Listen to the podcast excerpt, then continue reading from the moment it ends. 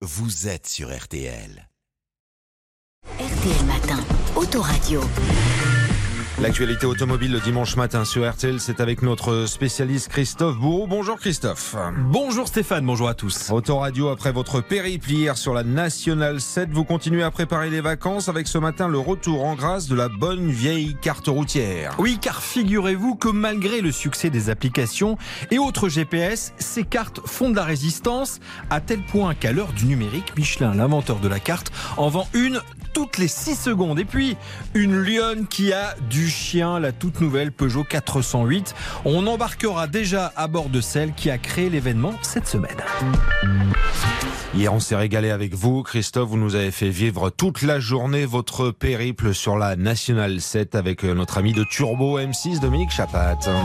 Alors là, avec notre van, depuis notre départ de Neuilly, RTL M6, on consomme de l'ordre de 8 litres 2 au 100. Le plein, c'est plus de 170 euros. On roule pas vite parce que c'est tout le temps pratiquement euh, Christophe qui est au volant. Donc euh, effectivement, il a pas un apprentissage des voitures de sport.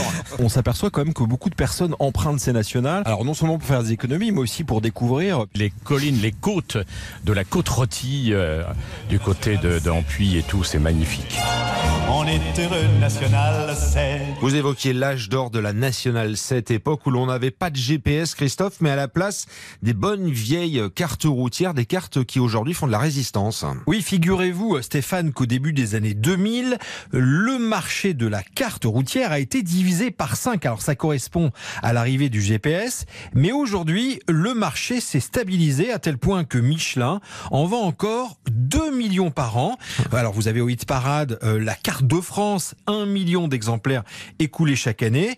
Joli score car en réalité, beaucoup d'automobilistes recherchent des itinéraires non répertoriés sur nos GPS. Selon Philippe Sablérol, c'est le directeur de la cartographie pour le Bibendum. Elle vous montre des choses que vous ne trouverez pas sur un écran. On, on indique sur les cartes aujourd'hui les sites touristiques, par exemple, avec euh, les étoiles du guide vert, mais on indique aussi le relief, on indique aussi des, des itinéraires de promenade, de découverte d'une région, on indique des balades en vélo, on indique des promenades en camping-car. Tout ça, ce sont des choses qu'on ne mettait pas sur les cartes il y a quelques années et qu'aujourd'hui on met parce que son usage a évolué. Et, et c'est ça aujourd'hui que les gens cherchent dans la carte. Et une telle longévité, c'est surprenant, hein, Christophe, d'autant que la carte routière, elle date pas d'hier. hein. Oh que non, puisque la première carte remonte à 1905.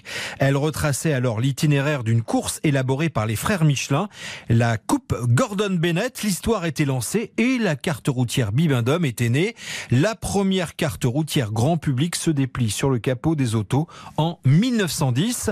Elle concerne Clermont-Ferrand et ses environs avec un astucieux pliage dit en accordéon que l'on retrouve encore aujourd'hui. Et puis Michelin qui a aussi fait borner les routes de France. Oui, en 1908, André Michelin décide d'utiliser les numéros des routes des cartes d'état-major et va créer les premiers panneaux en plaques émaillées avec, vous savez, marqué le nom des localités, les numéros de route, des inscriptions de sécurité. Ce sont 30 000 de ces plaques de différentes formes qui sont offertes gratuitement aux municipalités. C'est vraiment un génial coup de pub vu par des millions d'automobilistes. Et encore, il y a aujourd'hui quelques plaques qui sont présentes, comme on a pu le voir lors de notre périple sur la Nationale 7.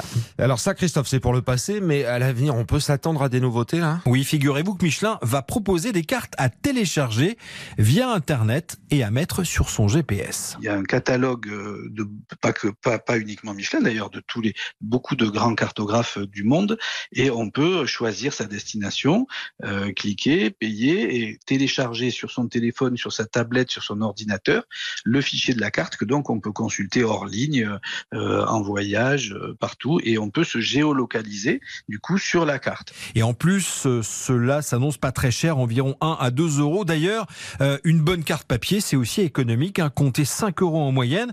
Un seul bémol toutefois, c'est toujours, mais alors toujours aussi galère à replier. Oui, parce que vous êtes maladroit, vous. On passe et on en vient à présent à la nouveauté de la semaine. Oui, et quelle nouveauté? C'est l'une des françaises les plus attendues qui sortira l'année prochaine. Elle vient d'être dévoilée. Euh, je parle évidemment de la Peugeot 408, une lionne qui a du chien et qui détonne par son style inédit. On en a parlé cette semaine à l'antenne et tout à l'heure, eh bien, c'est en image sur M6 dans Turbo. Et si elle reprend la planche de bord de 308 Elle dispose de 30 systèmes d'aide à la conduite de dernière génération alimentés en information par 6 caméras et 9 radars. Enfin, sachez qu'elle disposera de deux motorisations plug-in hybrides bien connues dans la gamme de 180 et 225 chevaux. Et le rendez-vous à ne pas manquer donc avec les images chez euh, Turbo M6 Dominique Chapat tout à l'heure. 11h20 Autoradio Christophe Bourou c'est tous les dimanches matin on podcast. On réécoute le replay à disposition évidemment sur l'appli RTL bon week-end Christophe. Au revoir Stéphane. Bon week-end